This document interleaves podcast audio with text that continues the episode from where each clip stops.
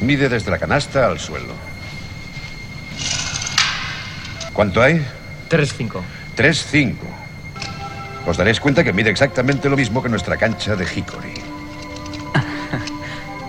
Id a cambiaros para entrenar.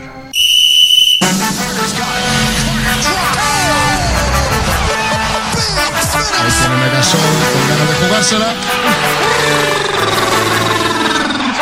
Espectacular,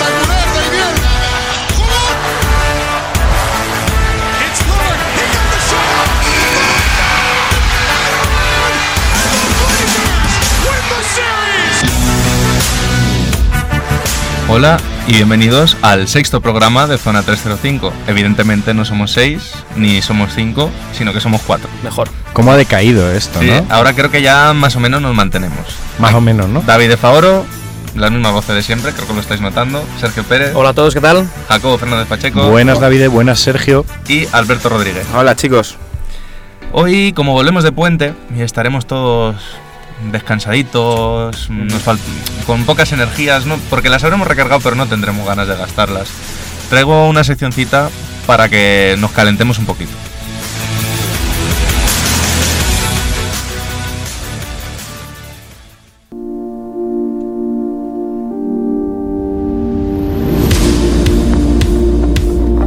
Viene música relajada porque el tema es bastante calentito y mejor que la música no acompañe porque si no nos acabamos matando. Ventanas FIBA, Madre mía. uno de los temas que más cabreo traen, yo creo, en el mundo del baloncesto, sobre todo aquí en Europa, en mucho tiempo. Es mm, algo tan polémico que realmente no sé ni siquiera por dónde empezar a hablar de ello. Pues desde el principio a lo mejor. Desde el principio, ¿Qué os parece? Las ventanas FIBA, si no me equivoco, las fechas llevan puesta ya cuatro años. ¿Vale? Eso para empezar. O sea, de los equipos, las selecciones, todo el mundo sabía las fechas en las que se iban a jugar estos partidos. Toda la polémica entiendo que viene desde el lado de Euroliga. Entonces, el que ha hecho la putada es Euroliga, poniendo jornadas en esa eh, cuando coinciden. Entonces, para mí, la gran polémica no, o sea, el gran culpable no es FIBA, que ya podemos entrar si es un buen método o no. El gran culpable aquí es Euroliga, por ser egoísta. Perdona, pero por esa regla T3 también te digo. Las fechas de la Euroliga, aunque no se supieran, se sabía de la existencia de la Euroliga, que yo sepa. Sí, pero el Como un, formato organismo, no. como un organismo privado. Sí, sí, eso está claro, pero tiene que derecho a hacer lo que le dé la santísima gana. Y la FIBA, en eso, ¿eh? No vamos a ir aquí de que son las hermanitas de la caridad, porque la. FIBA está haciendo esto para favorecer sus propias competiciones y por ende llevarse la pastuki, que es lo que se lleva la Euroliga. Alberto, antes de que empiecen a pelearse, ¿tú quieres mencionar algo o los dejamos que entren a lo suyo? Creo que está muy cargado en todos los sentidos el calendario del baloncesto europeo. O sea, cada una de sus ligas, fines de semana, eh, Euroligas, Eurocup, Champions de todo tipo. Y encima metemos a unas ventanas FIBA, pues mm, vamos a pasar de, uno o dos partidos a la semana a, venga, un partido diario. Queremos parecernos a la NBA. Vamos a ver. Eh, habláis de básquet europeo, que está muy bien, pero es que FIBA es todo el mundo, ¿vale? Para empezar. Entonces, no hay ningún problema con eh, Sudamérica, Oceanía y demás. Ahí no ha habido ningún tipo de problema. O sea, el problema radica en la Euroliga en este sentido. Cuando se dieron las ventanas FIBA todavía no existía lo de los 16 equipos. Todavía estábamos que sí, el top 16 y mil historias. Entonces, yo entiendo que tú quieras meter más eh, partidos, quieres ser la principal liga europea, que lo es, y bienvenido seas, la Copa de Europa al fin y al cabo. Pero decir, no, es que por mis santas narices vamos a jugar y sé que se fastidie la FIBA, eh, joder, me parece que, que es una guerra que no, ni tiene fin. Vamos, no sé. Y es que creo que la clave está en que no es que se fastidie la FIBA o se fastidie la Euroliga, es que se fastidian los jugadores y los aficionados. Porque estás obligando a un jugador a elegir entre su compromiso con el equipo que le paga y su compromiso con su país. Y al final, por contrato, acaba ganando el equipo que le paga, aunque él no lo quiera. No, y sobre todo eso, que, que es que se plantea la cuestión de tal manera que, seamos sinceros, es que la FIBA lo hace por una cuestión económica, por llevarse ellos el dinero. Es que es así, es así, porque no puede soportar que una competición privada se lleve todas las, todos los focos Sí, en eso del coincido, asunto. en eso coincido. Entonces, claro, no me lo plantees como una cuestión, porque hasta donde yo sé, ¿eh? el sistema con el que se jugaba ahora mismo de premundiales, preolímpicos, preeuropeos, funcionaba. Ahora metes, ahora metes las ventanas para qué? Para parecerte a el fútbol. Que claro, como Mm. la Champions sí se ha integrado en ese sistema en el que se hacen parones por selecciones, etcétera, etcétera, sí que todo funciona. Pero claro, ¿para qué? Para que todos pillemos lo nuestro. Y De- yo no soy partidario de que las federaciones estén a la pela. De todos modos, yo creo que, cogiendo el ejemplo del fútbol precisamente, que es a lo que quería yo ir, luego- ir yo luego, si el fútbol, con todo el dinero que hay, con todas las varias voluntades que se entrechocan, han sido capaces de complementar una cosa con la otra, habla mal, muy mal, de la organización tanto de la Euroliga como de la FIBA, que no hayan sido capaces de llegar a un acuerdo. Cuando se mueve dinero, pero no se mueve tanto dinero ni, ni tantos objetivos encima que podrían haber tenido un poquito más de mano izquierda y haber llegado a un acuerdo entre todos. A ver si el problema surge en la Euroliga más que nada porque en la Euroliga estas ventanas FIBA perjudica al final a los que son los mejores equipos, quitando Estados Unidos, Argentina y probablemente Australia, perjudica a los mejores equipos del resto del mundo, que son los equipos europeos. Sin ir más lejos, Eslovenia, campeona de Europa, ha quedado ya eliminada. Y, y España ahora mismo está fuera del Mundial de Baloncesto, cuando perdió el otro día. Es que está fuera ahora mismo España. A ver, eh, uno de los. A ver, también radica en la famosa guerra de las licencias de los equipos A. Hablamos de la Euroliga, de Madrid, Barcelona, Panathinaikos, todos estos equipos que siempre están en Euroliga. Eh, hace unos años se pegaron FIBA y Euroliga por esos equipos. Ganó la Euroliga. Y fue como, ya no solo te he ganado, sino que encima mando yo, porque tengo el poder sobre estos equipos y te fastidias. Ese es el mensaje que dieron, básicamente. O sea, no tan claro, pero al final sí que ha sido así. También podemos entrar en si es bueno en el mundo también del fútbol lo de las ventanas, que también es un puñetero. Yo quiero meter algo más positivo por rebajar un poco la tensión. Que sí, es cierto que hace a las grandes potencias del baloncesto más flojas, o como el caso de Eslovenia que ya está eliminado. Pero ¿no os da la sensación que esto puede hacer que más jugadores tengan más oportunidades y las plantillas no siempre estén tan cerradas? Bueno, más jugadores peores. Es que al final Bueno, objetivamente pero, son pero, peores. pero es que son generalmente, peores. bueno, pero generalmente siempre son jugadores que están bajo el foco por hablar de España, de los Pau Gasol, Mar Gasol, eh, jugadores que tienen una gran carrera y ya tienen un nombre y a lo mejor no pueden desarrollarse porque tienen a esa gente y a lo mejor son gente que de verdad tiene algo que aportar si se desarrollan. Pero el problema es que esos jugadores se van a pegar todo el año para que cuando llegue el mundial se queden en casa porque van a O ir por los un puesto. o por un puesto. Sí, y debe ser así. Es que tiene que ser así. No, es que Sí, no sí, si no digo que de- tengan que ir los malos, entre comillas, al mundial porque se hayan ganado el puesto. Digo que tampoco es justo para esos jugadores que den el callo durante un año, dos, todo lo que duren las ventanas FIBA.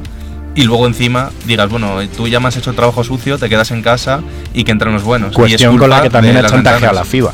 De decir, los jugadores que no jueguen las ventanas, se está estudiando que no puedan jugar los mundiales. Eh, para... Lo cual me parece una barbaridad, porque entonces es que, la, que la- el tiro te salga por la culata. Entonces la gente no irá a ver el mundial porque no están los mejores jugadores. Claro, aquí o follamos todos o la puta al río, es un poco la Sí. idea, ¿no? ¿Queréis, ¿Intentamos sacar alguna solución? ¿Se os ocurre alguna para solucionar este Sí, desaguisado? se puede sacar, se puede sacar, que es algo parecido a lo que hablaba Jacobo del, del pre-europeo, de los premundiales, pero con más espacio, Más amplio. más, amplio, tal más vez. tiempo. O sea, O sea, no tan seguido, porque el problema que tenían estas competiciones es que era, o sea, acababas el pre-europeo y ya a los cuatro días tenías que jugar tu primer partido. y con eso las cenicientas llegaban, por ejemplo, si una cenicienta conseguía llegar a cuartos de final, es que estaban fundidos. Claro, Estaban nos encontrábamos los casos de, de Gran Bretaña, ¿os acordáis de cuando casi elimina a España? Claro, venía caliente, ya estaba en su mejor momento, España todavía está arrancando y casi no se eliminan. Entonces te encuentras con eso. Yo lo haría con más espacio de tiempo, lo que se pueda sacar, habrá que acortar Euroliga o ampliarla, no sé, lo que se pueda hacer y, y que sea con más distensión. Vamos, que tengas por lo menos dos, tres semanas entre pre-europeo, pre-mundial y la competición. Pero ahora que por ejemplo ya no hay tantos europeos, ¿no os parece que ese verano libre que queda, que antes había europeo, mundial, europeo, olimpiadas y así, a lo mejor ese verano se puede utilizar para cuadrar todo, con pre-europeos, con premundiales.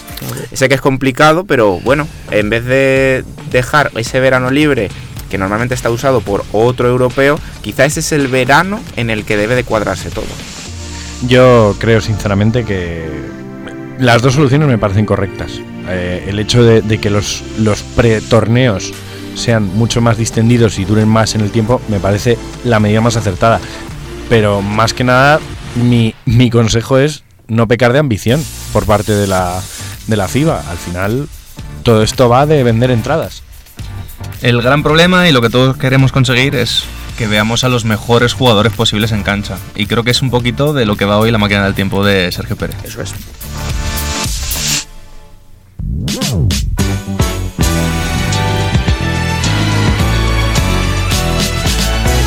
¿A dónde nos llevas hoy?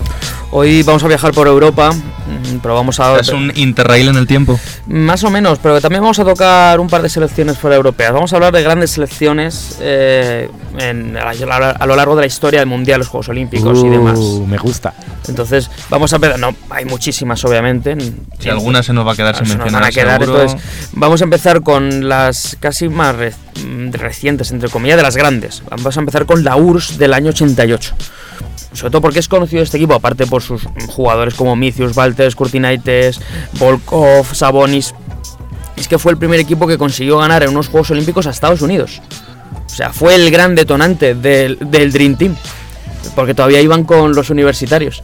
Todavía iban tan sobrados. Cuando se decidió que el baloncesto podían ir profesionales. Claro que podían ir profesionales. Entonces, Sí, recordemos para el que no lo recuerde que el baloncesto europeo no- se consideraba amateur por aquel Claro, entonces. era el como- único profesional era el baloncesto NBA. Bueno, estos matados que ven aquí, bueno, con los chavales de 18 años les ganamos. Claro, lo- es que lo y que- es lo que pasaba. y es lo que pasaba hasta, hasta esta época. Porque ahora vamos a hablar también de otro equipo que también les ganaba. Entonces recuerdo jugadores como Sabonis. Sa- O sea, Sa- Sabonis, claro, a un universitario se lo comía. ¿Vale? Entonces vamos a Sabonis se comía jugadores en NBA cuando llegó con el tendón reventado con 32 años, imagínate que en aquella época. En aquella época es que estaba muy potente. Entonces vamos a hablar del siguiente equipo. Hablamos de los Juegos Olímpicos de Seúl 88 que no gana Estados Unidos. Siguiente gran competición mundial del año 90 en Argentina que tampoco gana Estados Unidos. En este caso porque ganó Yugoslavia. Entonces, Joder, es que otras, claro, es es que esta, esta Yugoslavia, para haceros un poco la idea, contaba con Petrovic, con Kukos, con Georgievich, con Danilovic, Divac, Raya, Paspal, todos juntos en un mismo equipito. Y Claro. hasta se pasaban el balón. Bueno, hubo muchísima polémica con este equipo que parecía que este equipo podía dominar a Europa en la, de- en la época de los 90 hasta que se separaron Serbia y Croacia. La guerra de los Balcanes. Yo de hecho un- hice un, un trabajo que tuve en la carrera, lo hice sobre este equipo, eh, planteándome la pregunta de qué habría pasado si ese equipo hubiese jugado contra el Dream Team en el 92. Uf, fíjate. eh, Seguramente habría ganado el Dream Team. Sí, pero, es un partido que a mí me hubiese gustado ver. sí, porque- Porque no habrían ganado de 30 como le ganaron a Croacia. Porque No. si le ganas de 30 al equipo que es una cuarta parte de lo que era aquella selección, a la selección entera, Hombre, coincido con que habrían ganado, pero tenían que haber sudado un poquito más la gota gorda. habrían tenido que jugar de verdad defendiendo a tope, que lo hicieron a tan creerse, que que podían con, con el Dream Team. Claro, entonces vamos a pasar al siguiente equipo que estamos hablando de él, que es el Dream Team. Es que no quiero ahondar mucho más en este equipo. O sea, ¿qué, qué equipo podría ganar a este? Con ese nombre, Claro, es que ni siquiera con los ¿Qué NBA equipo actuales. podría ganar a ese? Ese mismo equipo con Shaquille O'Neal. Con Shaquille O'Neal, que se quedó fuera por, por, por no ser blanco, básicamente. por Chris Leitner, ese Pues jugador totalmente. que todos conocen. Todos Bueno, pero, pero luego miras a Christian Leitner y hizo una carrera medio digna, quiero decir. Sí, pero estamos hablando de un tío que fue Claro. al estar una vez, que fue un jugador bueno, titular, de rotación, por Shaquille O'Neal Lo- o Alonso Mourning, que también estaba en la Lo conversación. mismo que Anthony Davis. Sí, pero no, no, no nos confundamos, ¿eh? O sea, Chris- Christian Lender en la universidad era muy bueno, ¿eh? Me parece muy reseñable que hablemos del Dream Team y el único nombre que hayamos dicho por nombre sea Christian Leitner. Y espero que se quede así. ¿Haces, el- haces el repasico o no? del Dream Team Yo creo que no hace gente- ni falta, ¿no? Ya es que quien nos esté escuchando se lo sabrá de memoria, digo yo. Magic Johnson, eh, Michael Jordan, Larry Bird, otro que se quedó fuera, Isaiah Thomas. Fijaos si eran buenos que se quedó fuera Isaiah Bueno, Thomas. pero Eh, pero eso fue porque Pippen dijo que no le querían el equipo. Bueno, Y Pippen, Jordan, Jordan, Jordan Magic, tampoco. fue un tema diferente. Pero bueno, vamos a pasar al siguiente equipo, que no es de un año concreto, sino que es la, fíjate, hablamos de Yugoslavia, la Serbia entre el 95 y el 2002, que es un equipo que gana tres oros de Eurobásquet y gana dos mundiales seguidos, 98 y 2002. Cuando ya llevaban NBA. Los, cuando ya los llevaban americanos. NBA, mundiales y todo, ganó el famoso de Indianapolis, Argentina. ¿Cuál era la clave de este equipo? Que sí, seguía teniendo a los Georgievich y demás, es que tuvo de entrenadores a Obradovic y a Pesic. Joder. Entonces, claro, es un poquito más fácil ganar con estos dos tíos, ¿no? Recordemos, tres oros euro- europeos y dos mundiales, ¿eh? O sea, tremendo. Vamos al siguiente equipo, que es al que ganaron este, esta Serbia en el 2002, que es Argentina. Famoso caso de Indianápolis, esa final que eh, animo a la gente a ver esos minutos finales, que Tomasevich parecía un pulpo, dando palos y no pitándole nada, que es esta Argentina, Argentina que ganó el oro en Atenas de 2004. ¿Qué equipo, tío? ¿Qué equipo, ¿Qué eh? equipo? Gino, Billy Pepe Sánchez, Prigioni, Delfino, Escola... Gianella. O- o, o- Oberto... O sea, era un equipo espectacular. Jugaban que daba gusto, eh. ¿El mejor Ginobili de la historia en la aquella Olimpiada? Seguramente. Bueno, uf, Es que A nivel FIBA. Es que, a es nivel que FIBA, seguramente como dominador, sí. Se movía noción y por supuesto que si no, bien menor mata. Es que todo ese equipo era espectacular. Era Una tremendo. cosa Y espectacular. jugaban muy bien, ¿eh? O sea, si es un equipo que le ha dado, fíjate, con esa generación que he dicho, la mayoría, les ha dado para llegar hasta, hasta Río 2016. Y no estaban, por ejemplo, jugadores que luego en años posteriores destacaron sin alcanzar ese éxito, como Carlos Delfino, que destacó durante muchos Destacó años en la- mucho, eh, en que la selección. Teníamos, bueno, por ahí a Walter Herman también en Walter ese equipo. Herman, sí, sí. Era un equipo muy interesante, de verdad. Oro, oro en Atenas y luego que sí, con medallas eh, olímpicas, euro- eh, europeas, iba a No- decir, eh, nos, podría, nos podría dar para un debate otro día. ¿Volverá Argentina algún día? Sí, algún día volverá. Sí, sí, algún día volverá. Y ya para acabar, hablamos con el equipo que eliminó a Argentina en el Mundial de 2006, que es España. Eh, entre medias me dejo a Grecia, que sé que Jacobo está en contra de esto. Ese equipo nos dio el mundial. Sí, pero Se no, cargó a Estados Unidos. no llegó a dominar ni a ganar casi, casi nada. Sorsanitis MVP. Joder, Sosanitis. Entonces hablamos de España. Fíjate, tengo que alargar desde el 2006 hasta casi la actualidad. ¿no? Un mundial, dos platas olímpicas, un bronce olímpico, tres europeos de baloncesto. Han pasado jugadores, Ga- los Gasol, Navarro, Calderón. Un equipo que ha sido casi imbatible en Europa. Hay una anécdota que me parece muy curiosa sobre aquella final contra Grecia, eh, que la contó Garbajosa en un campus en el que yo estuve, que dice que probablemente desde el punto de vista técnico es la peor defensa que jugaron en todo el torneo y sin embargo fue la mejor defensa que jugaron en todo el torneo. Porque estaban mal colocados, de, de tantas ganas que tenían de defender, estaban como perros de presa corriendo a todo sin pensar dónde se colocaban y todo en parte a causa de que hay que recordar que Gasol no jugó aquella final. No jugó Porque y- se lesionó en semifinales. Y el sistema era totalmente diferente, ya que en defensa era, en vez de, se suele hacer eh, zona más uno, o sea, cuatro tíos en zona más uno individual, en este caso era cuatro individual más uno en zona, que era Margasol, porque sabías que Sosaniti estaba ahí. O sea, totalmente novedoso novedoso. Yo, yo mi recuerdo que tengo de esta selección eh, son dos. Primero, pegar el madrugón para ver la final de 2006 y que al descanso ya fuésemos ganando de 20, Sí. con lo cual me deprimí un poquito. Y luego eh, la final contra, contra Redeem Team en 2008. 2008. Yo creo, que es, buena. yo creo que si no el mejor, uno de los tres mejores partidos de baloncesto que yo he visto en mi vida. Tanto 2008 como 2012 son sendos espectáculos. No, pero es que para mí la de 2008 es que fue, o sea, Sí, aquel, aquel momento en el que tenían la carita Kobe y compañía de, hostia, que nos ganan, ¿eh? Que nos ganan. Sí, porque en 2012 tenías el presente de 2008 y te lo podías creer. Claro. Pero en 2008 era increíble pensar que un equipo como aquel de Estados Unidos que por primera vez en años llevaba a todo, llevaba toda la artillería. Es que para mí el, el Redeem Team y el de 2012 son probablemente lo- las dos mejores selecciones que ha llevado Estados Unidos a decir de que todos los nombres eran grandes y buenos jugadores, quiero decir.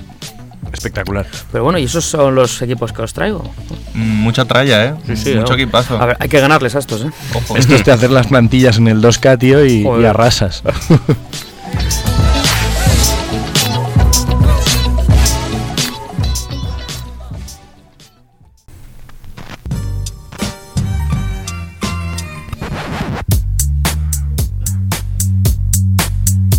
Jugador misterioso. ¿Quién lo trae hoy? Hoy lo traigo yo. ¿Tú, Pérez? Hoy lo traigo yo a ver si conseguís adivinarlo, que la última vez no lo conseguí. Pérez es que los trae buenos, ¿eh? Oye, yo sé, yo sé documentarme. ¿eh? vale, vamos con la primera pista. Es una pista muy, muy fácil que descarta ya muchísimos jugadores. Y es que es el máximo anotador de una franquicia de la NBA. Uy, eso es jodido, ¿eh? Está todo dicho, ¿no? Yo creo que ya con eso lo tendréis que saber, ¿no? Un- uno de 30.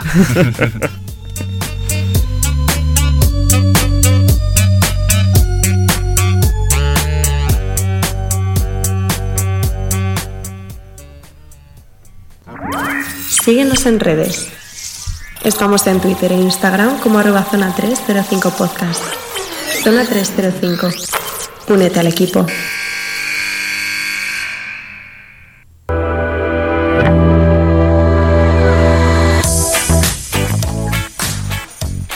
Bueno, Alberto, nos traes ahora algo tú, ¿no?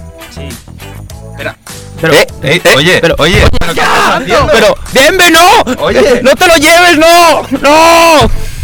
Pero bueno, pero habéis visto. Pero estamos seguros de que era bien. Yo, Hombre, he visto yo la cara. Eh, Incluso me ha guiñado el ojo. Hostia, qué cabrón. Yo es que lo he visto así con la capucha puesta y tal, no le, he traído- no le he visto la cara del todo, Mira, si todavía le estoy viendo cómo se lo lleva arrastrando. pero que, que nos han secuestrado a Alberto. Pero bueno, esto es por la venganza del año Os de, dije- de la semana pasada, ¿eh? Os dije que teníamos que contratar seguridad. Joder, macho, es que nos da una, una de Y problemas. encima ha traído frío el tío. ¿Qué hacemos? Es que Pues, te- pues tendremos que seguir. tocaba la sección de Alberto ahora. Yo de aquí no me muevo, ¿eh? Habrá que seguir. Mm, mm, bueno, mm, se me ocurre. ¿Queréis que hablemos un poco de motes? Venga, va, vamos a ver Venga, si los motes Venga, nos va. gustan. Bueno, ya sabéis que hemos ganado un par de concursitos de motes en Generación NBA. Sí. Un saludito. Yo tengo aquí, bueno, tenía preparado para otro día eh, una serie de motes de jugadores NBA, pero claro, quería hacerlo otro día porque sí, no porque me hayan secuestrado a un colaborador. No, claro, si él tenía una sección preparada y se le secuestran, pues ¿qué vamos a hacer? Va. Bueno, Habrá pues que improvisar. Esta, es la magia, ahora. esta es la magia de la radio, Sí, directo, ¿verdad? tío. Eh, bueno, traigo, no sé, un montón. Porque había un montón en internet. No me he traído ni una milésima parte de los que hay. Oye, como realizador de este programa que soy, también te digo que tenemos tiempo, ¿eh? O sea, que esta, que esta sección estaba pensada larga. Cogeré los más divertidos. Yo, el primero del que quiero hablar es un tío del que hablamos siempre, que es Barclay, que tiene un montón. Y hay alguno que me parece muy divertido. El más conocido probablemente es The Round Mound of Rebound. Que aquí se tradujo como el gordo Barkley. Sí, es el, el- el monte redondo del rebote, que me parece un grandísimo mote. Aunque mi favorito es The Leaning Tower of Pizza. La torre inclinada de pizza. Ole al becario que se le ocurriese ese mote para Charles Barkley, ¿eh? Y Ole Barclay por tolerarlo, ¿eh? También, también. Porque- Hay el, el frigorífico humano, lo llamaban también. Frigorífico humano, joder. La máquina de Coca-Cola voladora. Os juro que todo esto está documentado, lo podéis buscar en internet, no soy yo inventándomelo, ¿eh? También lo llamaban Sir Charles, vamos a ser un poquito sí, respetuosos. bueno, Sir Charles, sí, pero. Y Chuckster, pero. ¿Qué le vamos a hacer? Eh, eh, yo tengo una pregunta. ¿Barkley de verdad estaba gordo o es que además de tener unos kilitos era culón? Yo creo que es eso, que era culón y Era, tenía unos era kilitos. culón y con unos Gordo está ahora. Gordo está ahora, Y hombre, joder. y estaba sano, digamos, ¿no? Estaba. Sí, hombre, de hambre, de hambre no se moría, si eso no cabía duda, pero yo creo que era más. El culo le hacía parecer todavía más gordo. Y tenía, y tenía un poquito de tripita, ¿eh? Hablando de torres, por no hablar de gordos, que ya hablaremos luego de gordos. Una que me gusta mucho es la de Gobert, hablando de actuales, de Stifle Tower. Stifle Tower. Stifle Tower. Stifle, sabes que es así un poco como a asfixiar. Sí, sí, sí. Pues de en vez de la Torre Eiffel, yo creo que está, está, está conseguido. Habría que buscar Ah, uno es, es ingenioso, es ingenioso, pero le falta gancho. No termino de. A mí es que de Gobert me gusta la mantis, la mantis religiosa. Es que me recuerda a una mantis religiosa por cómo, por fisionomía y demás. ¿Y por Hombre. lo pancho que es o qué? Si queréis insectos, Kevin Durant, Durántula. Oh, tarántula. Aunque yo creo que hay otro, a ver si Jacobo se lo sabe, que me parece incluso más chulo y se usa mucho menos. ¿Sabes de cuál estoy hablando? ¿Y Simon y Sniper? De- tam- no, no. Ese es su nick de Instagram. De Slim Reaper. Ah, sí, pero es, es que, es que ese no vale.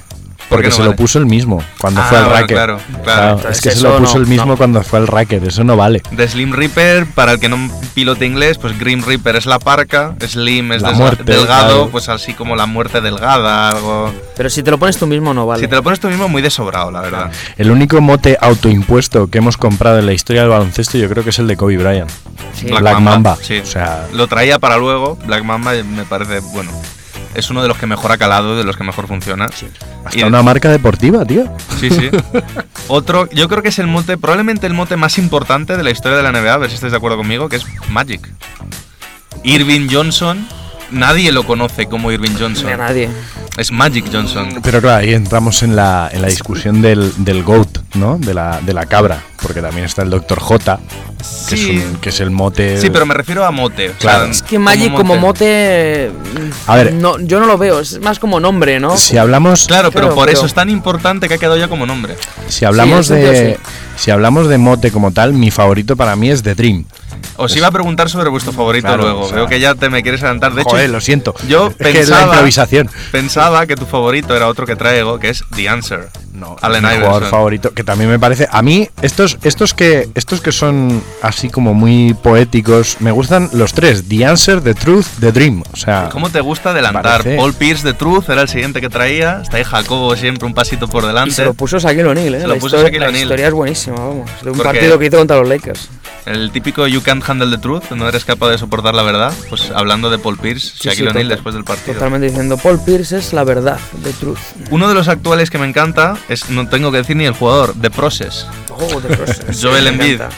el tío lo ha hecho suyo, ¿eh? Otro de los lo que se lo ha dado él mismo, pero te da igual, lo aceptas. Bueno, se lo ha dado él mismo. Realmente él no- nunca se autodenominó el proceso, sino que hablaba tanto del proceso Claro, que al final lo asumió que él. al final claro. lo asumió él. De hecho, a- ahora hay una polémica porque tanto el equipo como él han intentado sacar la patente de Trust the Process para vender merchandising. Y ahora van a tener que entrar en temas Mm. jurídicos el equipo y Envid. Fíjate. Le dice el equipo al Al jugador. eh. Eh, Vince Carter, otro que tiene varios buenos. Vinsanity, me parece muy chulo. Air Canada, ¿no? Air Air Canada, Canada. Half Man, Half Amazing, Es mi favorito. que está Half muy Man, chulo también. Amazing. Y ahora Vince está Carter. empezando a calar Old Man Vince. Old Man Beast. Old Ah, no me gusta. Vince. Porque es un viejo. Ah, No, no vale, no me Ah, vale. Mm, ¿Qué más? Bueno, el, el- el mejor jugador de todos los tiempos, Air, Michael Jordan. Air, ese es el que iba a Air, decir yo. No, su no, al- no. His Airness, Su majestad su aérea. majestad aérea. Vamos a ver, Air, hablabas tú de una marca. Es que Air es una marca. Bueno, pero su majestad aérea. No, sí, sí. Ah, así era como a él se le conocía cuando jugaba. Y luego ya vino lo de Air Jordan con las zapatillas, etcétera, etcétera. Pero al principio era su majestad aérea. Uno que es todo guay, Kirilenko, AK-47. Sí, Llamarte Andrei Kirilenko, Y ser poner- ruso y ponerte el 47, de 47 número, lo pides a gritos. Es forzar la máquina, Forzar ¿eh? es la forzar la máquina un poco Y eso. eso, que ¿eh? no, y eso que no estamos con los motes españoles, que con montes tendríamos, vamos, para hacer O- cuatro programas Ha- de haremos otro programa de cosas de montes Vale. que lo merece. Y me he dejado para el final a dos tíos muy grandes. Shaquille O'Neal. Ujú. Puede que hablemos del rey de los motes. DJ Diesel. Nadie ha tenido tantos motes como este hombre.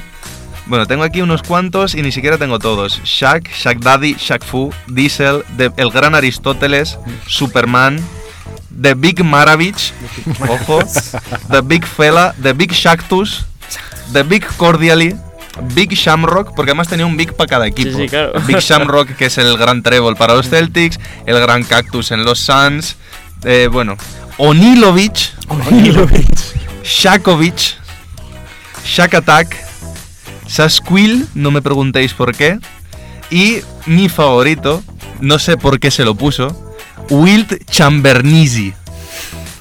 No, no, no, no, o sea, cosas de Es demasiado, Cosas es de demasiado. Y evidentemente Will Chamberlain, Wilt the Stilt, que es Wilt el Zanco, The Big Dipper, que es la osa mayor, y uno que usaba el mismo, que es Goliath.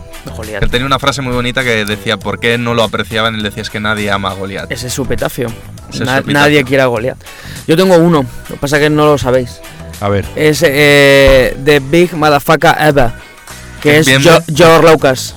Ojo. Eh, eso lo he puesto yo porque me parece que es uno de los mayores sinvergüenzas que, que ha habido en la historia del baloncesto. y- nos ha engañado a todos como a chinos. No, vamos a ver, solo, solo quiero que a los oyentes y a vosotros que o sea, leáis la entrevista de Jo- Job Down de Arlaucas. Es de las mejores entrevistas que O he sea, leído en me mi vida. parece que es un tío que merece casi un programa entero solo por esa entrevista. Porque es, porque es un cabrón. Buenísimo, ¿eh? Guardamos sección Sí, sobre sí, Arlaucas. Un día, si queréis, os hablo de Arlaucas. Pero vamos, me parece que, que- que voy a decir sinvergüenza por no decir algo mayor, ¿eh? Ahora os pregunto, ¿me he dejado alguno? ¿Cuál es vuestro favorito? ¿Qué queréis, qué mote queréis, ¿De qué mote queréis hablar? Mira, a mí me gusta, por ejemplo, The Glove para Gary Payton. Me parece muy. Que, que- que estaba muy bien puesto por su juego. Mira, varios que me han pasado así un poquito de Rainman para Son Kemp, hablando de Gary Payton, de Big Fundamental, hablamos de Tim Duncan.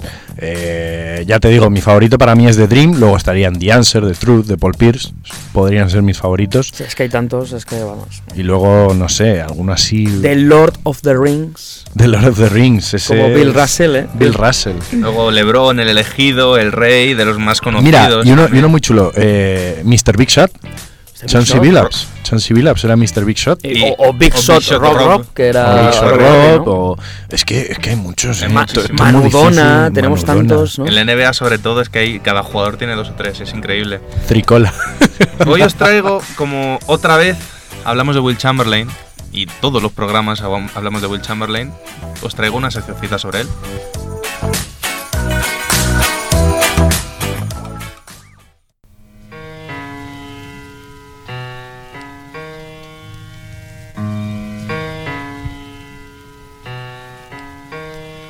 Esta sección la he llamado Moneyball porque como la película, que sabéis que va sobre el tema estadístico, y yo creo que Chamberlain, la única manera de entenderlo desde el prisma actual es a través de los números.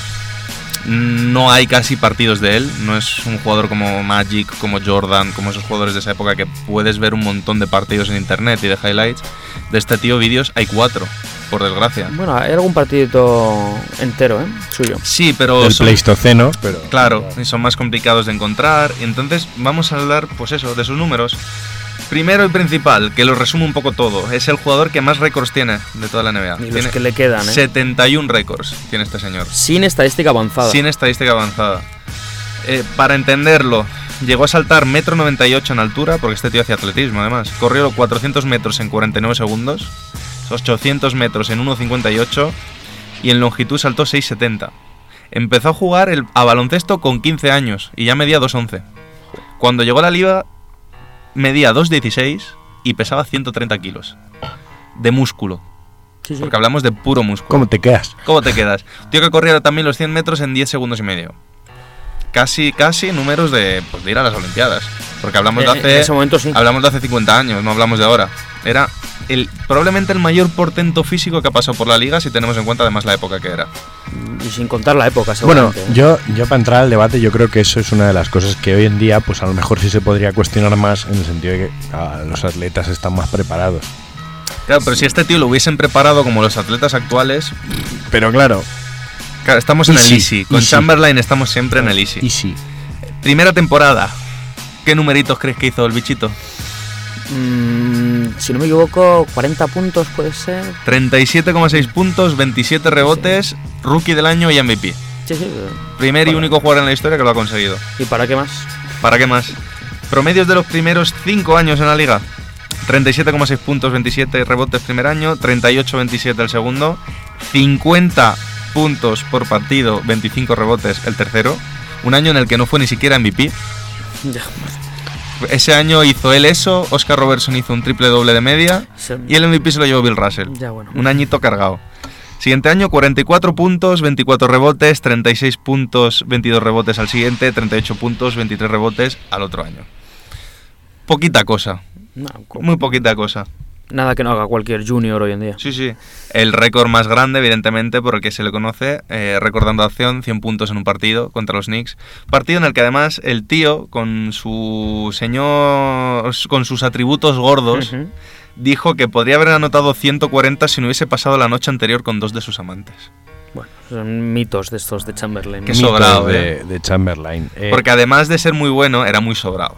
Hay que reconocerlo. Hombre, en su derecho estaba también. Sí. a, a ver quién le tosía al angelito, también te verdad. digo. Que quiere decir que el único que ha debido poder golpearle con permiso era Bill Russell. Quiero decir, eh, estamos hablando de lo que estamos hablando.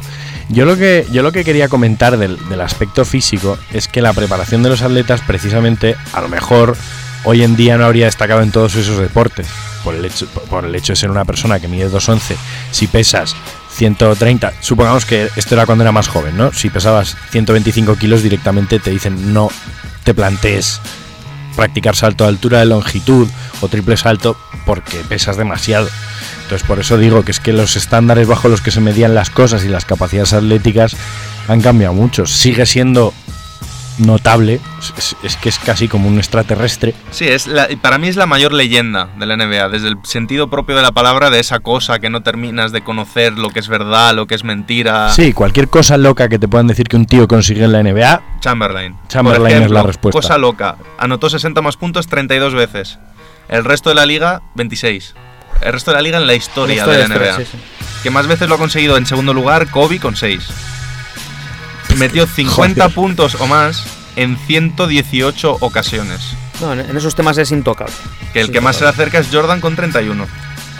Es Otro que- récord, 23.924 rebotes. El que más, ¿no? El que más. Lo único, lo único que podría ser equiparable hoy en día es que llegase un jugador de 2.30 que, que, que, que- Que además corriese. que pesase 140 kilos, corriese, manejase la bola y, y claro, y tirase de tres. Sí, Es venía, venía de otra época. Venía de otra época. inconcebible hoy en día.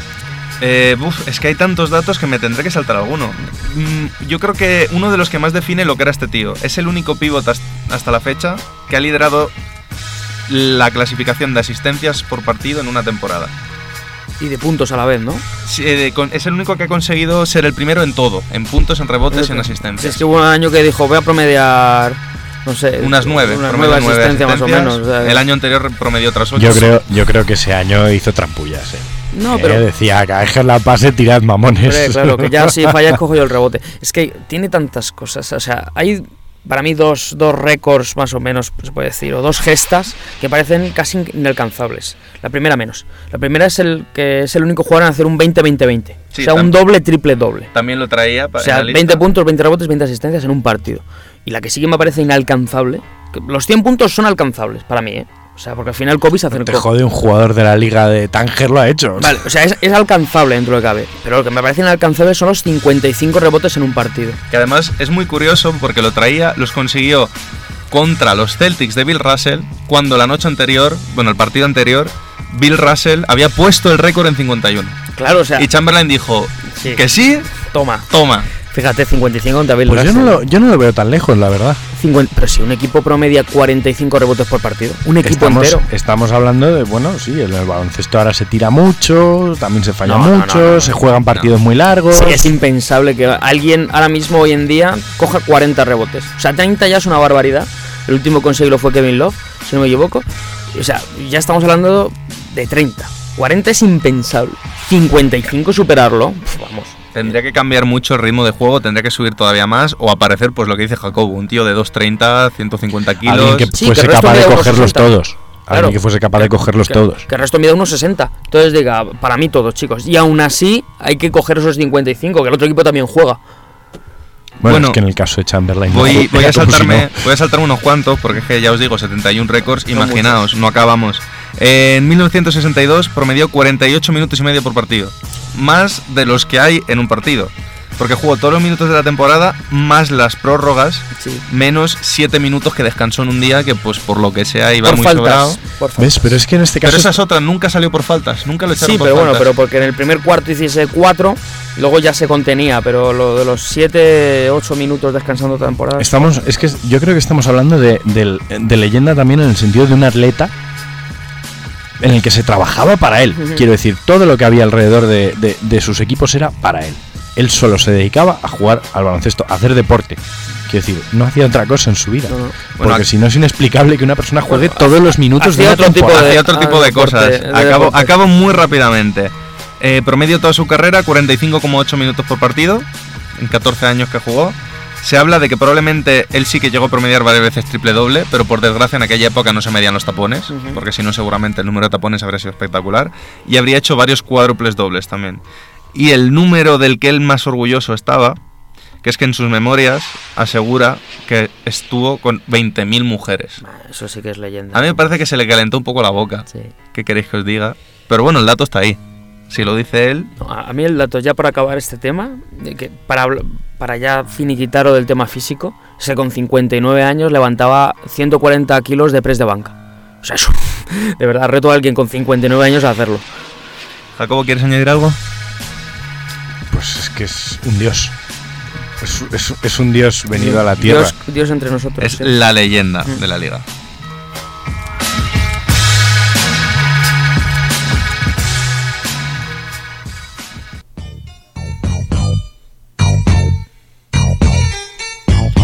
Sergio, segunda pista. Vamos con la segunda para... Esto, esto sin Alberto está menos reñido, ¿eh? Sí, ya es- no hay quien pueda Sí, ¿verdad? hacer Esto no mola. Eh, no, yo, yo creo que hoy lo vas a acertar. La segunda pista es que ganó la Copa Italiana en el año 98, Y la primera que es máximo anotador de un equipo. de una franquicia NBA. Hmm.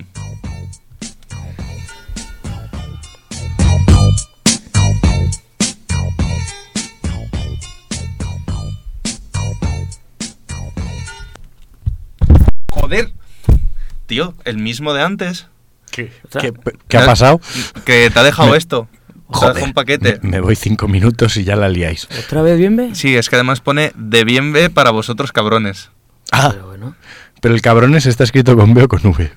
bueno, tampoco quiero meterme tanto con bien ve. De hecho, es que hasta bien ve está escrito con la V y la B al revés. Vaya, vaya por Dios. Eh, ¿Qué? ¿Lo abrimos? Sí, a ver, es que igual nos pide el rescate para Alberto. Ah, bueno, pues nada, ya, Ponlo, allá ponlo. vamos, allá vamos. Hola chicos, una semana más aquí os traigo mi paloma mensajera y en esta ocasión he querido dejar de lado el profesionalismo, por así decirlo, para centrarme más en una historia un tanto personal. Os voy a contar cómo está siendo mi búsqueda de equipo en la ciudad y mi experiencia jugando aquí, en Bucarest. Así que vamos con vosotros en Madrid y yo a Bucarest. I've been moving calm, don't start no trouble with me. Para comenzar, mencionar antes de todo que ya llevo aquí un poquito más de un año en la ciudad. He podido experimentar el baloncesto en sí durante todas sus épocas del año. Y sin duda puedo afirmar que el verano es la mejor. Más veremos, más tarde veremos el porqué. La primera gran diferencia es sin duda el idioma. El romano no es excesivamente complicado, pero algunos términos no tienen nada que ver con el castellano o con las lenguas romances en sí, ya que tiene origen eslavo, y claro, no tengo muchos conocimientos de esas lenguas. Lo bueno, que utilizan una enorme cantidad de términos en inglés, y eso ayuda mucho, tanto para cuando te avisan de un bloqueo, o para cuando te piden que pases el balón, cosas así, aunque luego utilizan ya, claro, términos en rumano para todo lo demás, y bueno, pues lo vas aprendiendo. El baloncesto que más he podido jugar aquí es el que nosotros llamamos las pachangas. No he podido jugar aún de forma oficial porque no he encontrado equipo.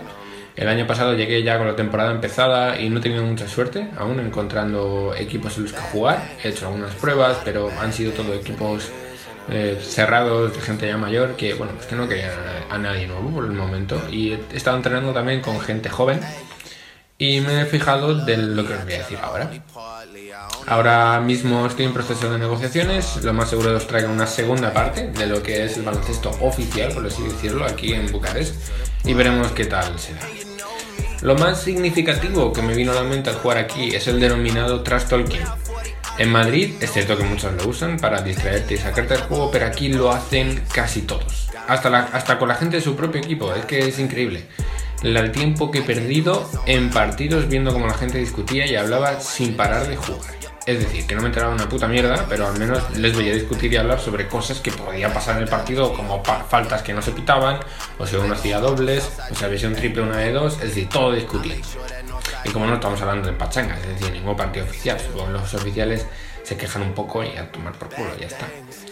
Y luego otra cosa es que con la reciente explosión, por así decirlo, de los Warriors y Curry tan de moda como está ahora, los chavales tiran de tres continuamente. El juego interior aquí en Bucarest ha pasado la mejor vida, por así decirlo. O te toca jugar con uno de dos metros o contra uno de dos metros, o lo más seguro no defiendas nada en la zona.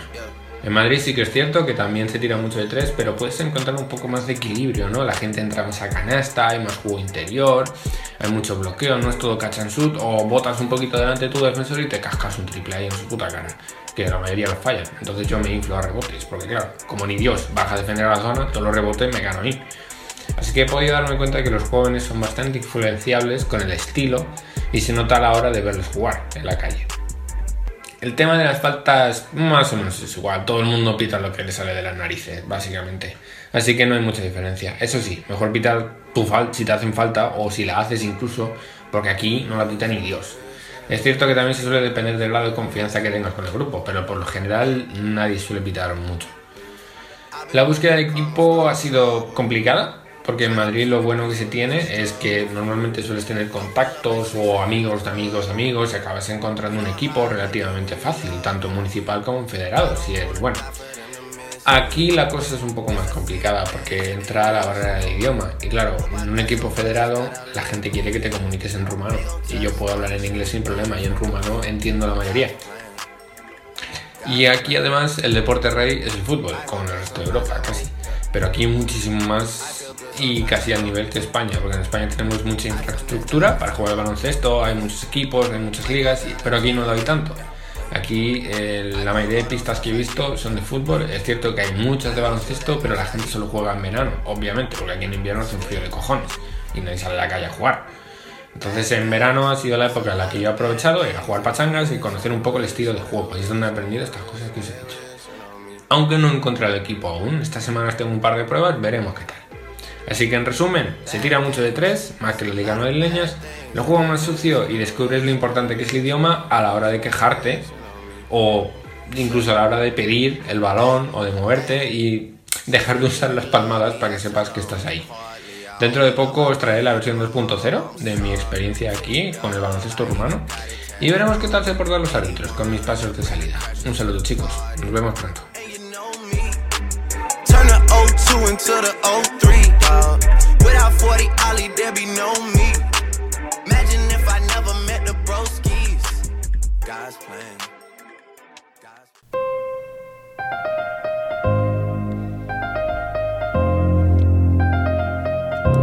Eh, ¿Se supone que tenemos que creernos que no ha secuestrado a Alberto? No, o sea, yo estoy convencido de que lo ha hecho. Es que no ha dicho nada. Yo creo que este hombre tiene un problema. O sea, quiere, problema. quiere que quedemos de buenas y tal, como si no se pasa nada. No está aquí lo que le ha pasado a él en Rumanía, que para, para darnos penita o mm, para que lo reacojamos. Es que no lo entiendo. Con este hombre, vamos, tolerancia cero. Uf, uf, nada, nada, nada. Eh, hemos hablado antes del Dream Team. Y os quiero plantear una preguntita, así ligerita para acabar el programa, que es ¿cuál es vuestro Dream Team para, bueno, para varias situaciones que yo os voy a ir lanzando? ¿vale? Uf, El Dream Team estamos, estamos hablando de quinteto o plantilla. es lo que os iba a decir. Tiene, tiene, para que sea equipo, yo creo que mínimo tenemos que ser tres. O sea, que tenéis que elegir a dos jugadores. Podemos subir hasta cinco, que es el quinteto, elegir a cuatro. Pero más ya no. ¿vale? Vale, un- vale. un equipo reducidito. Me parece, me parece bien. Para una pachanga callejera. Para jugar en la calle. En la calle. ¿A quién elegiríais? ¿Quién sería vuestro, ¿Cuál sería vuestro Dream Team? Vamos a ver. Jamal Crawford, Jamal Crawford, sin duda. Sí, sí, que sí. Yo obvio. creo que cogería Jamal Crawford, sí. Jason Williams ¿Mm? y. Y fíjate, Draymond Green. Necesito un tío que se pegue por todos estos dos que no se van a pegar y que coja rebotes. Mm, ah, yo me voy a ir hasta los cuatro. Jamal Crawford, Rafer Alston, eh, eh, Jason Williams, vale, lo cojo. Y un tío que he visto hacer cosas espectaculares en el Racker Park, aunque la gente no lo ha visto mucho, Vince Carter. Vince Carter juega, ¿eh? O sea, tiene... Tiene, es muy sassy ahí en la, en la pista. ¿Cómo se nota que Pérez es muy europeo que hasta para una pachanga callejera quiere un tío que se desfaje ahí debajo del aro? ¿eh? Por supuesto, hay que No, defender. yo prefiero a los que llevan las armas. O sea, llevaría arenas. Ya Creighton, ¿no? A los dos. Bueno, ya para después de la pachanga, para cuando vayáis de cañas, sí. ¿qué equipo queréis? ¿Cuál es vuestro Team? Eh, pero porque estamos de cañas de relax, ¿no? De relax, sí, de hablar, de... de risas. Fíjate, por ejemplo, me llevaría a Clay Thompson. Parece que es un tío. que- Debe ser el puto rey de la fiesta, Clay Thompson, ¿eh? Debe ser la eh, hostia. Steve Kerr dijo hace poco, creo que el año pasado, que él, si pudiese elegir la vida de alguien, Ay, elegiría la de Clayton. Es que Clay Thompson tiene, tiene cada historia que contarte. Este tío. No sé, por ejemplo, yo, yo de momento aporto Clay Thompson. Yo creo que pondría a Kobe Bryant. Quiero saber cómo es tomarse una cerveza con, Uf, con pero es que Kobe Kobe, Bryant. te lleva de vino, de bueno, bueno, me, me de da barrica igual de lo, vieja. de lo que sea. Se invita a él, ¿qué más da? Bueno, y, Yo quiero saber qué eh, me ¿qué- cuenta él con una copa en la mano. ¿Qué narices enlazo? Joe Arlaucas.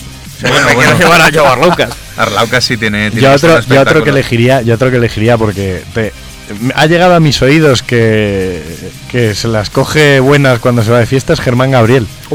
Dicen que, que se las coge buenas, que le, que le gusta la buena cervecita. Yo, a mí uno que me gustaría mucho es Magic Johnson. Ojo, es que con Yo creo que es un tío que de fiesta, además no sé si, si sabéis la historia cuando llegó a los Lakers, que se fue a tomar algo con, bueno, ¿ves? Con otro, que es el Jerry Bass, Jerry el Bass, difunto el presidente de los Lakers, que se lo llevó a tomar algo a un bar, le trajo dos conejitas de Playboy y le dijo, bienvenido a Los Ángeles. Es que, tiene tan- es que las noches de Los Ángeles de estos dos dan para tres libros, ¿eh? Cuando los equipos pierden en Los Ángeles suelen decirlo de LA Nightlife is undefeated. La noche de Los Ángeles nunca ha perdido. Jacobo, ¿tenías ganas de decir a alguien más? ¿Te No, no, iba a hacer una broma muy negra sobre Magic y las conejitas de Playboy. Pero uf, entonces me Lo callo. vamos a dejar ahí, ¿no? Nada, déjalo, déjalo, que hace poco fue el Día Mundial del SIDA y tampoco nos metemos en terreno pantanoso. Eh, todo lo contrario. Cuando ya has salido, ya te has pasado con el alcohol, uno te mira mal, te dice dos estupideces, tal, y quedas fuera del local. Dices, "Mm, nos vemos en la calle. ¿Qué equipo queréis para esa situación? ¿A quién os llevaréis para pegaros en la calle? Joder, depende, ¿eh? Yo lo tengo muy claro y voy a seleccionar a cuatro. Vamos. Rashid Wallace, Kevin Garnett, Bien, Nate Robinson bien. y a ver el cuarto es que tengo varios ahí en la último. Es que tengo claro a quién no diría que es Ron Artest. Porque Ron Artest lo mismo te acaba disparando a ti. Eh, entonces, eh, eh, eh, eh, ¿qué coño, J.R. Smith? Ya, ya es muy bueno.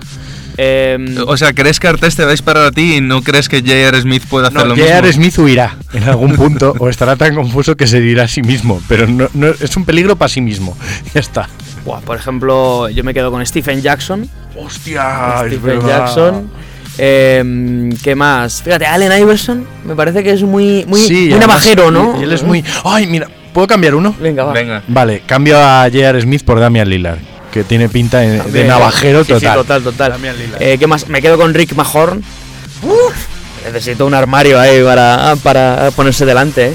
Y, joder, es que Rodman estaría muy bien, seguramente. Rodman seguramente es el que nos haya metido en el lío a todos. Seguro, seguro. Hombre, además de ese equipo, es que puedes elegir a todo el equipo. Porque Bill Lembier, Pero no le veo pegándose. O sea, Bill era muy de ya han partido, pero luego es un buenazo. yo a Bill lo veo cogiéndote de las solapas y diciéndote, mira, te comento, ¿sabes? Yo, yo tengo la sensación de que la Envier era de esos que sacaba su auténtico yo en la cancha en la pista, sí. y luego en casa guardaba las apariencias. Por eso me quedo con Major de ese equipo. ¿eh? Joder, es que Major era un guarro. Muy guarro, tío. Bueno, y para acabar, para relajar un poquito, si tuvieses que irte a ligar, irte de, de picafloreo, ¿cuál sería tu equipo? No cogería a Paul George. Porque se las lleva él, ¿no? Se las lleva él. Eh, mira, John Sally, Hombre. porque dicen que es un tío muy gracioso y es importante tener colegas graciosos cuando vas de picafloreo. Eh, Chandler Parsons, porque ellas deben seguir la misma norma que nosotros, nunca van siempre a por el más guapo. Entonces, pues por eso, hay que ser el segundo más guapo. y probablemente... Por lo cual cogerías a DJ en Venga para asegurarte de que no fuese más guapo que tú, Haddadi, Haddadi. a Daddy. No, y llevaría a Paul Pierce. No sé por qué, me parece que Paul Pierce debe ser un tío con mucha labia. Para que la apuñalen en un bar 10 veces en un brazo, ¿no? Eh, fíjate, yo me llevo a Oladipo. Eh, un que cantarín, poquito, eh, un Que cantarín. cante ahí sí, sí. la- las encamelias, ¿no? Ahí. Eh, y luego, bueno, pues sí que coincido casi con Jacobo, ¿no? Tienes que llevarte un gracioso. A lo mejor me llevaría a Novisky, ¿eh? ¿No? Eh, tiene pinta de Novisky de ser, eh, vamos, cojonudo en una fiesta. Yo me llevaría siempre a Gran Hill. Gran Hill es un tío con carisma, que sabe hablar y además, dicho por, creo que fue Shaquille O'Neal, es el único tío fiel de toda la NBA. Oh, Es el único que no le ha puesto los cuernos en la- a su mujer en la liga. Entonces, claro, es un tío que sabes que va a ir a ayudarte, pero no te va a levantar a la piba. Necesitas un apoyo, Claro, claro. necesitas un apoyo. Bueno.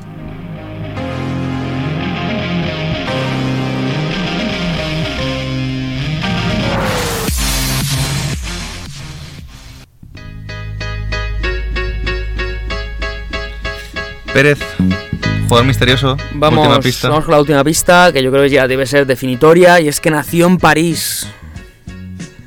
Repíteme las tres, por favor.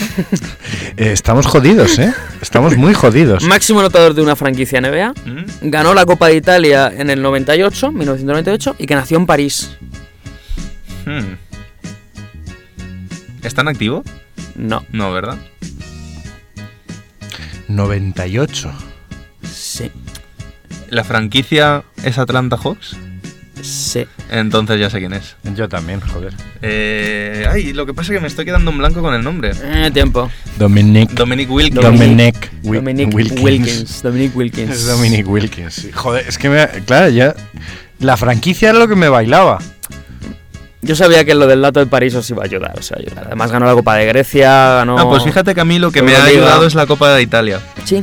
Porque sí que sabía que jugó allí y además, eh, igual que ganó una Copa de Italia, perdió una liga contra el eh, Djordjevic, que le hizo una falta ganando de 4 le hizo una falta a Georgievich Mm. y hizo un 3 más 1 casi sobre la bocina para empatar. Que puede estar de lo que te doy te lo quito también. Siempre Sí, fue sí. un poquito cabra loca este hombre en la pista. Pero sí, hablamos de Dominic, de, de otro- hablando de motes, de, De Human Highlight Film. Highlight. O Otro sea de los grandes motes. Un tío del que hay que ver vídeos. Que no lo conozca, Por favor, eh, que busque mates. ¿El pedimos. mejor matador de la historia? Ese es, No, ese es otro debate, lo dejamos para otro programa. Venga, debate para otro programa.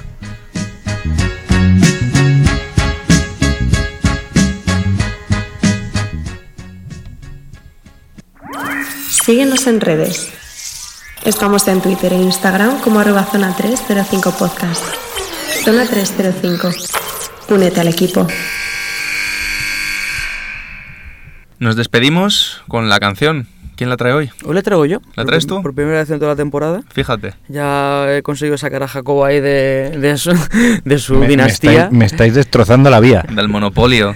¿Y, Y- qué nos traes? Hoy traigo una canción mm, llamada No Stylish de Drake y Freddy Montana, si no me equivoco. Sobre todo en honor a mi compañero Tony de equipo, que el otro día hizo un mate por primera vez. Le veo hacer un mate en un partido al cabrón. ¿En Se su lo vida- merece. ¿En Se su vida o, o en general? Que yo lo haya visto en año y medio, primera vez. Tío, joder, un pivot saltarín, fa- fastidies. Está bien, Pero bueno, está so- bien, eh. sobre todo por eso, en honor a él y No Stylish. Bueno, nos despedimos menos de los que empezamos el programa. Bueno, la vida es así. Me despido yo, David de Favoro, se despide Sergio Pérez Hasta luego. y se despide Jacobo Fernández Hasta Pacheco. la semana que viene.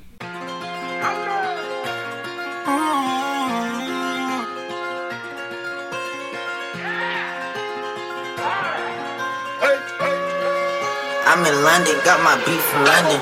Ice style, no stylish, no Chanel, Saint Laurent, Gucci bag, huh? Lifestyle, no stylish, Louis Vuitton, Jimmy Choo, that's on you, huh? Diamonds on my neck, frozen tears, hopping out the jet, leers, bad bitches getting wet here. Yes, don't call me till the checks clear. They ain't talking about fast talk, running laps. Now I'm not playing it. Shit. Fresh vanilla sipping on, lid just picking up. Hong Kong, Morocco, I'm here. No stylish. And I ain't playing with these bitches. They childish. Yeah. Look around, they quiet. She said I ain't got no heart, bitch. Find it. I style. No stylish, no Chanel, Saint Laurent, Gucci bag, huh? Lifestyle, no stylish, Louis Vuitton, Jimmy Choo, that's on you, huh?